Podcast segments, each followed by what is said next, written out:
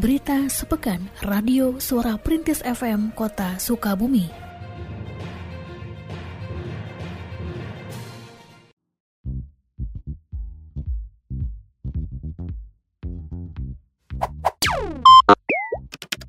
Baznas Kota Sukabumi menyalurkan bantuan modal usaha mikro dan santunan paket sembako bagi janda veteran. Bantuan tersebut diserahkan secara simbolis oleh Wali Kota Sukabumi Ahmad Fahmi didampingi Ketua Baznas Kota Sukabumi Miftah Amir pada hari Senin 8 November 2021 di Gedung Pusat Kajian Islam. Wali Kota dalam sambutannya mengapresiasi Baznas Kota Sukabumi yang telah menyalurkan bantuan tersebut karena ikut terlibat dalam upaya pemulihan ekonomi. Sebagaimana diketahui, pandemi COVID-19 yang terjadi hampir 2 tahun memberikan berbagai dampak, salah satunya bagi UMKM, sehingga bantuan Baznas diharapkan memberikan percepatan pemulihan UMKM. Sementara itu, Ketua Baznas Kota Sukabumi menjelaskan bahwa program bantuan secara rutin disalurkan terutama di masa pandemi. Sebelum menyalurkan bantuan, Baznas menerima ajuan terlebih dahulu dari setiap kelurahan untuk menentukan penerima bantuan tersebut. Adapun jumlah UMKM yang menerima bantuan sebanyak 80 UMKM. Untuk data uh, siapa penerimanya, kita ambil dari ajuan tiap kelurahan karena mereka yang punya data dan kondisi di lapangan. Berarti seputar tadi ya? Ya, ajuan dari kelurahan, kemudian kita kumpulkan, kemudian setelah kumpul di kita, kemudian di asesmen, jadi sama kita juga disurvei karena bagaimana kondisinya sebetulnya mereka. Dan dari 80 orang yang sekarang itu memang kondisinya sedang terdampak dan membutuhkan hingga saat ini. Ah. Ya bantuan modal untuk UMKM itu ada dua sebetulnya. Ada yang sifatnya stimulan seperti yang sekarang dilakukan. Jadi mereka sudah memiliki usaha masing-masing. Hanya karena kondisi kemudian usahanya menurun, maka kemudian kita stimulus dengan permodalan eh, sekitar sekitar 500 ribuan. Jadi setelah itu kita bina seperti apa perkembangan usahanya mereka. Dan yang kedua memang ada jenis usaha yang e, kita bangun dari nol. Nah, itu langsung jadi binaannya kita. Upacara peringatan Hari Pahlawan tingkat Kota Sukabumi diselenggarakan pada hari Rabu 10 November 2021 di Balai Kota dan diikuti forum komunikasi pimpinan daerah Kota Sukabumi, para veteran serta tamu undangan lainnya. Wakil Wali Kota Sukabumi Andri Setiawan Hamami sebagai inspektur upacara pada kesempatan tersebut menyampaikan sambutan Menteri Sosial menuturkan bahwa peringatan Hari Pahlawan tahun ini mengangkat tema Pahlawanku Inspirasiku karena generasi saat ini diharapkan dapat menjadikan perjuangan para pahlawan sebagai motivasi dan inspirasi dalam menyelesaikan berbagai permasalahan bangsa seperti kemiskinan, bencana, dan pandemi COVID-19. Wakil Wali Kota menegaskan nilai kepahlawanan seperti percaya kepada Tuhan Yang Maha Esa, rela berkorban, pantang menyerah, suka membantu, bergotong royong, perlu terus dirawat dan dipupuk agar dapat tumbuh bersemi di dalam hati sanubari setiap rakyat Indonesia. Sementara itu, seusai upacara peringatan Hari Pahlawan tingkat Kota Sukabumi dilanjutkan dengan tabur bunga di Taman Makam Pahlawan Surya Kencana. Wali Kota Sukabumi Ahmad Fahmi dalam kesempatan tersebut menyampaikan Generasi saat ini dapat meneladani apa yang telah ditorehkan oleh para pejuang agar dapat mengisi kemerdekaan. Ya, hari ini kegiatan yang digelar oleh Kota Sukabumi dan seluruh kota kabupaten se-Indonesia dalam kerangka kita menghormati dan memberikan penghormatan kepada para pejuang, para pahlawan kita. Sehingga mudah-mudahan dengan kegiatan kali ini semakin memberikan semangat kepada kita semua meneladani apa yang telah ditorehkan oleh para pahlawan kita. Ya, Presiden pertama kita pernah menyampaikan jangan pernah melupakan sejarah. Ini tentunya menjadi makna yang sangat mendalam bagi kita semua, para generasi sekarang. Ingatlah dengan perjuangan yang telah ditorehkan oleh para pendahulu kita. Insya Allah itu akan menguatkan kita untuk mengisi kemerdekaan ini. Berdasarkan data dari Badan Penanggulangan Bencana Daerah Kota Sukabumi, 55 kejadian bencana terjadi di Kota Sukabumi, dipicu hujan deras dari siang hingga malam pada hari Selasa 9 November 2021.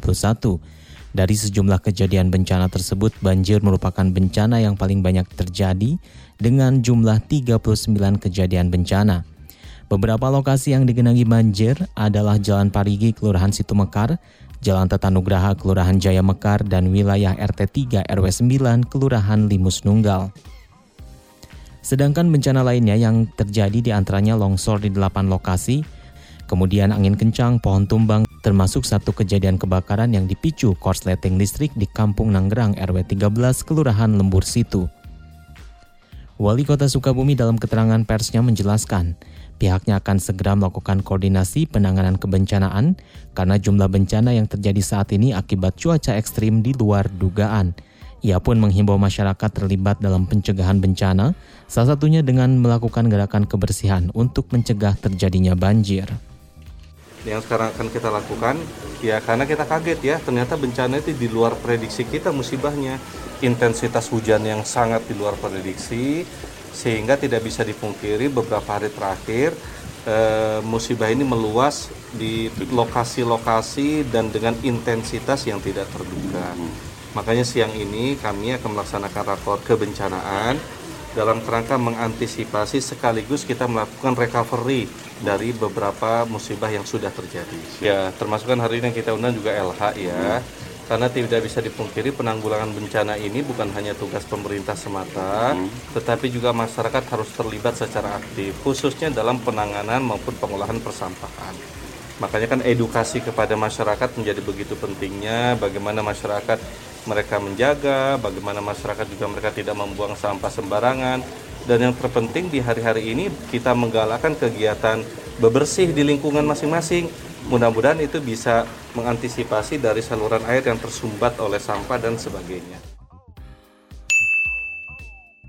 Wali Kota Sukabumi Ahmad Fahmi melantik lima orang pejabat dalam jabatan pimpinan tinggi Pratama di lingkungan pemerintah kota Sukabumi pada hari Kamis 11 November 2021 di Balai Kota. Pelantikan tersebut dihadiri oleh Wakil Wali Kota Andri Setiawan Hamami dan Sekretaris Daerah Dida Sembada serta diikuti secara virtual oleh pimpinan perangkat daerah pada pemerintah kota Sukabumi. Adapun lima orang pejabat yang dilantik tersebut adalah Yadi Mulyadi sebagai Kepala Dinas Tenaga Kerja, kemudian Didin Syarifuddin yang dilantik sebagai Kepala Dinas Penanaman Modal dan Pelayanan Terpadu Satu Pintu, serta Tejo Condro Nugroho yang mengemban tugas sebagai Kepala Dinas Kepemudaan, Olahraga dan Pariwisata. Perubahan juga dilakukan pada jajaran asisten daerah karena asisten pemerintahan dan Kasra kini dijabat oleh Cecep Mansur dan asisten perekonomian dan pembangunan dijabat oleh Beni Hairani. Dalam sambutannya wali kota menandaskan bahwa rotasi pejabat yang dilakukan saat ini merupakan bagian dari kehidupan organisasi dan kebutuhan sebuah organisasi. Dijelaskan pula untuk mengisi jabatan kosong yang masih ada akan segera dilakukan seleksi. Ya harusnya pekan ini juga harus sudah mulai. Berarti kan sekarang hari Jumat, berarti pekan depan ya, mulai Senin ya. Karena saya berharap di Desember itu semuanya sudah terisi. Tinggal nanti yang kosong tentu saja ada PLT-PLT yang Harapannya akselerasi semakin bagus, percepatan semakin terjadi, dan tentunya semakin responsif dan siaga dengan eh, perkembangan dinamika yang terjadi dalam program pembangunan ini. Pusat Pengelolaan Pendapatan Daerah Kota Sukabumi Samsat bersama Polres Sukabumi Kota dan Dinas Perhubungan sejak beberapa hari lalu menggelar operasi terpadu tertib kendaraan bermotor di beberapa lokasi. Pada hari Kamis 11 November 2021, operasi tersebut digelar di sekitar ruas jalan RM Marta Dinata dan Surya Kencana serta ditinjau langsung oleh Wali Kota Sukabumi Ahmad Fahmi. Wali kota dalam keterangannya menjelaskan operasi ini diselenggarakan untuk memaksimalkan potensi pendapatan daerah dengan penertiban kendaraan tidak mendaftar ulang KTMDU diharapkan melalui operasi yang merupakan hasil kolaborasi pemerintah provinsi melalui Bapenda Jabar dan pemerintah kota Sukabumi, target pendapatan daerah tahun ini bisa tercapai. Sedangkan Kepala Samsat Kota Sukabumi Rudi Rahmadi Hartono menjelaskan dari operasi yang digelar sejak 8 November lalu, telah terjaring lebih dari 80 kendaraan bermotor yang belum didaftarkan ulang pemiliknya. Dijelaskan, operasi tersebut dimanfaatkan untuk mensosialisasikan program Triple Untung Plus yang telah dilaksanakan sejak bulan Agustus lalu. Ini operasi gabungan yang sebetulnya rutin kami lakukan. Hanya terkendala kemarin dua tribulan pandemi, kebetulan PPKM level 3 kembali ya, ditunda, jadi baru sekarang lagi bisa kami laksanakan. Pak, ini targetnya sebetulnya terkait ke program Triple Untung Plus, Pak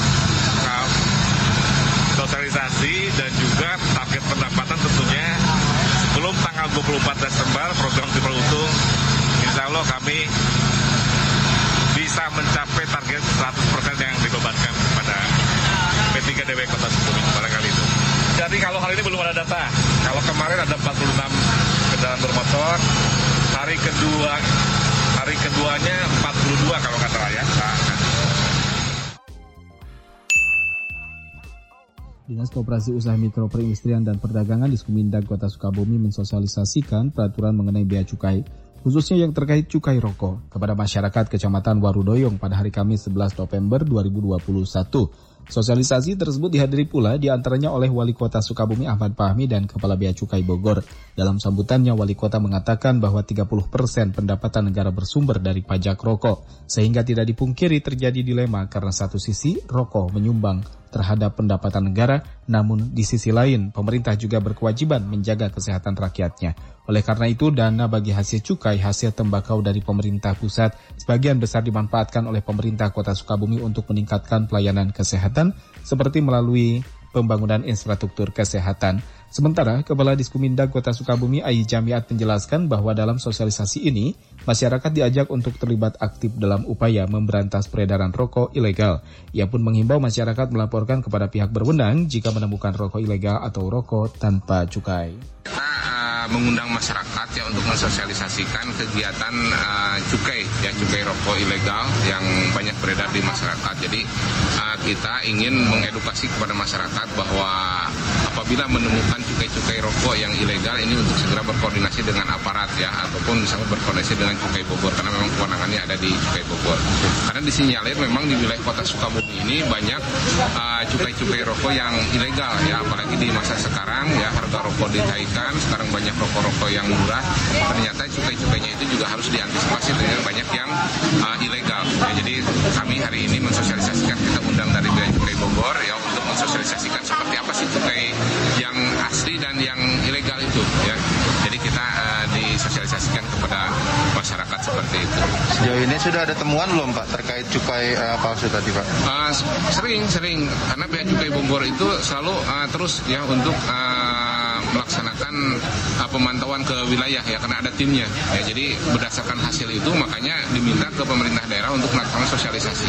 Oke. Ya. Siap. Ya. Pemerintah Kota Sukabumi terus berupaya meningkatkan pencapaian target vaksinasi COVID-19 khususnya kepada peserta lansia karena hingga saat ini menurut data yang ada capaiannya masih rendah. Beberapa cara pun sudah dilakukan untuk meningkatkan capaian vaksinasi pada lansia seperti vaksinasi langsung ke rumah warga. Hal tersebut disampaikan oleh Wali Kota Ahmad Fahmi saat dijumpai pada 10 November 2021 di Balai Kota.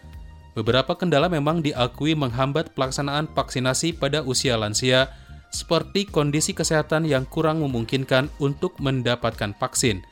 Namun seperti dijelaskan oleh wali kota, upaya terus dilakukan, salah satunya melalui edukasi mengenai vaksinasi COVID-19, karena di sisi lain masih ada kekhawatiran mengenai dampak vaksinasi. Adapun terkait data sasaran vaksinasi yang sempat dipermasalahkan, karena terdapat perbedaan antara pemerintah pusat dan kota Sukabumi, wali kota menegaskan data yang digunakan dalam vaksinasi bersumber dari Dinas Kependudukan dan Pencatatan Sipil Kota Sukabumi.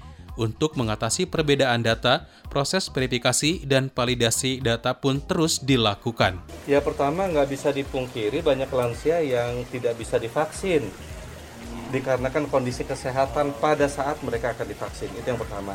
Jadi cukup banyak presentasinya mereka memang tidak bisa divaksin. Yang kedua tadi eh, masih apa ya? Masih ada kekhawatiran di kalangan lansia ketika mereka divaksin. Ter, hanya lansia saja, keluarga lansia juga. Sehingga banyak keluarga lansia yang mereka eh, melarang ketika lansianya orang tua mereka harus divaksin. Jadi edukasi memang menjadi sesuatu yang harus dilakukan. Yang kita lakukan sekarang adalah berdasarkan data di Sduk Capil yang kita lakukan karena patokan kita di data di Sduk Capil. Ini sekaligus kita ingin melakukan pembersihan data yang sebagaimana pernah saya sampaikan waktu itu ternyata demikian banyak yang belum tervaksin, tetapi ternyata datanya buka, bukan data yang bersih ya. Jadi data yang kita gunakan data di Sduk Capil. Memperingati Hari Kesehatan Nasional yang jatuh pada tanggal 12 November 2021, Dinas Kesehatan Provinsi Jawa Barat bersama Dinas Kesehatan, Dinas Satpol PP dan Damkar, serta Dinas Perhubungan Kota Sukabumi melaksanakan geber gerakan bersama wawar keliling mengenai penerapan protokol kesehatan untuk mencegah penyebaran COVID-19. Wawar keliling dilakukan di beberapa ruas jalan utama di Kota Sukabumi, yakni di Jalan R. Samsudin SH, Jalan Ahmad Yani, dan Bayangkara.